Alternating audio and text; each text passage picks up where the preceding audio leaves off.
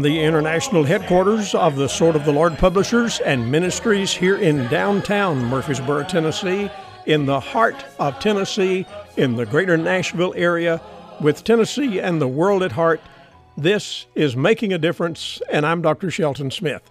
Well, dear friends, it's Thursday. We're delighted that you've joined us today. And today we're going to listen to a message that I preached a while back. We'll do a portion of it today and another portion tomorrow. We do this in order to accommodate my travel schedule right now, but I trust it'll be a help to you. It's a message entitled Double Portion, and we'll start that momentarily. Just one reminder the National Sword of the Lord Conference is coming July 17 through 20. And if you get on the Sword of the Lord website, all the details are there and a lot of other things as well. So check it out. And I think you'll find it to be very, very interesting, and we'd love for you to come. Now, let's get right to part one of this message entitled A Double Portion. I believe it'll be a help to you. God bless you. In 2 Kings chapter number 5, reading from verse uh, 23 at the end of the chapter, uh, the last three verses of the chapter. Uh, this uh, chapter chronicles for us uh, the end of the ministry of Elijah, and it brings to our attention uh, the inaugural events in the ministry of Elisha. And um, Elijah is the teacher, and Elisha is the student and uh, here in a school of the prophets run by the great Elijah, uh, he brought up a young man named Elisha who would become his successor. And there are some things in this chapter that I trust will be a help to us tonight. Reading from verse number 23, it says, And he, that is Elisha, went up from thence unto to Bethel. We, we say it in the south and in other parts of the country, we say Bethel. But if you say it the way it's written there in the Bible, it's Beth El, meaning a little place called House of God. And as he was going up by the way, there came forth little children out of the city and mocked him and said unto him, Go up, thou bald head, go up, thou bald head. And he turned back and looked on them and cursed them in the name of the Lord. Now, let me pause to say, he's not using foul language there. Uh, he's not speaking profanely. Uh, he is not doing common street cursing, but he is pronouncing the judgment of God, that kind of a curse. And uh, there came forth then, the Bible says, two she bears out of the wood and tare forty and two children of them. And he went from thence to Mount Carmel, and from thence he returned to Samaria. Now, my text tonight is the last part of verse number 23 where it says, There came forth little children out of the city and mocked him and said unto him, Go up, thou bald head, go up, thou bald head. Now, uh, if you look back in this chapter at the final stages and the final days of the ministry of Elijah, uh, you'll learn several things about Elijah. One, his ministry was prophetic. Prophetic, meaning by that, not so much that he was a seer or a foreteller of future events, but as is almost always the case in the Bible, when the word prophet or prophetic or prophesy occurs, in most cases it honestly only means preaching. It means the declaration of the truth of God. It does not mean that the preacher has extraordinary or clairvoyant powers, but it means that he is a proclaimer of the truth of God. And Elijah was such a preacher. And not only was he such a preacher, but the Bible says also that God used him in some miraculous ways. For instance, here in this very chapter, there came a day when Elijah went to the little river Jordan and he took that mantle, that cloth off of himself that he wore, and he held it out toward the river. And the river parted, the little river just parted. The water uh, stood on its end so that Elijah and his students could walk across that little river. And they stood in awe at the way God responded and answered the call and the prayer of this man of God. So Elijah was a man who was a prophet. He was a man that, that the Lord used to do some miraculous things.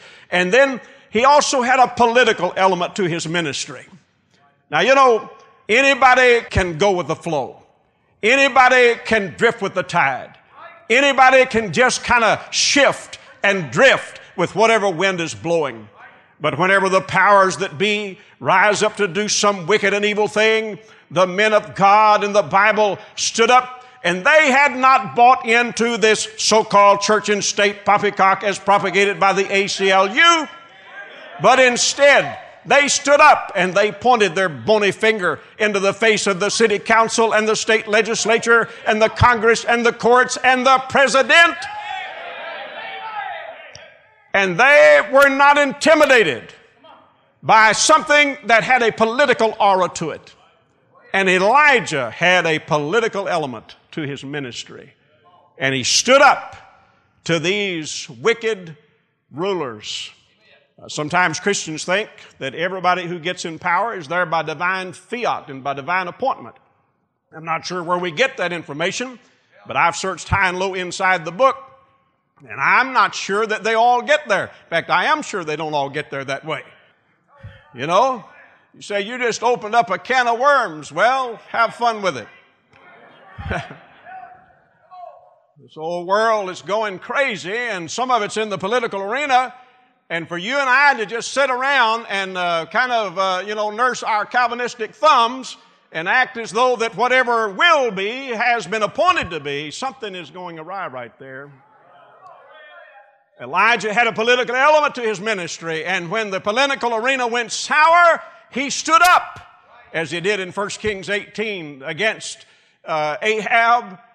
R.G. Lee said that idolatrous toad that was squatted upon the throne of Israel, and to his wife, Jezebel, that Dr. Lee said was a venomous viper coiled around that idolatrous toad squatted upon the throne of Israel. So Elijah had a ministry, prophetic and miraculous and political in, at times. And he also had an element to his ministry that was tutorial, in that he had this school. And in this school, he trained these young men to be men of God, to be prophets, to be preachers. And that's where we get Elisha. Now, it's right about here in the middle of this chapter that Elisha steps onto the stage and he does so. Verses 2 and 4 and 6 tell us that three separate times Elijah said, I'm going over to the next town. You stay right here, son, and I'll be back in a little while. And Elisha said, Oh, no, master. Oh, no, teacher. Oh, no, mentor. He said, If you're going to Bethel, I'm going to Bethel. You're not going to breathe a breath that I don't know how you do it. I'm not going to, you're not going to step in one place that I don't see the print of your foot and see how you do it. And Elisha followed in the steps of his teacher Elijah. And because of that, he got to see the miraculous things like the parting of the waters of the Jordan and the extraordinary work that was done at the hand of God. And down deep in the heart of that young preacher, there was birthed a desire to get what his mentor had. Oh, and he began to pray as he did in verse 9, and he came face to face with Elijah one day, and he said in that ninth verse, he said, I pray thee, let a double portion of thy spirit be upon me. He said, I want twice the anointing. I want twice the power. And we're going to learn here in just a little bit. Folks who saw him, they said, they said, You're not what Elijah, you're not the man Elijah was. I think he probably already knew that. And he said, I'm going to need a double dose. I'm going to need twice what you have.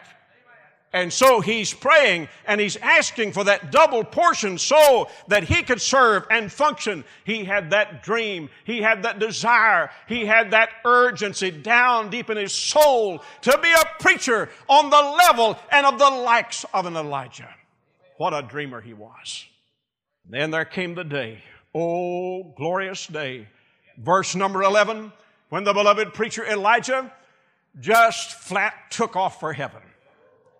Now, you know, we get used to people going to heaven by way of dying.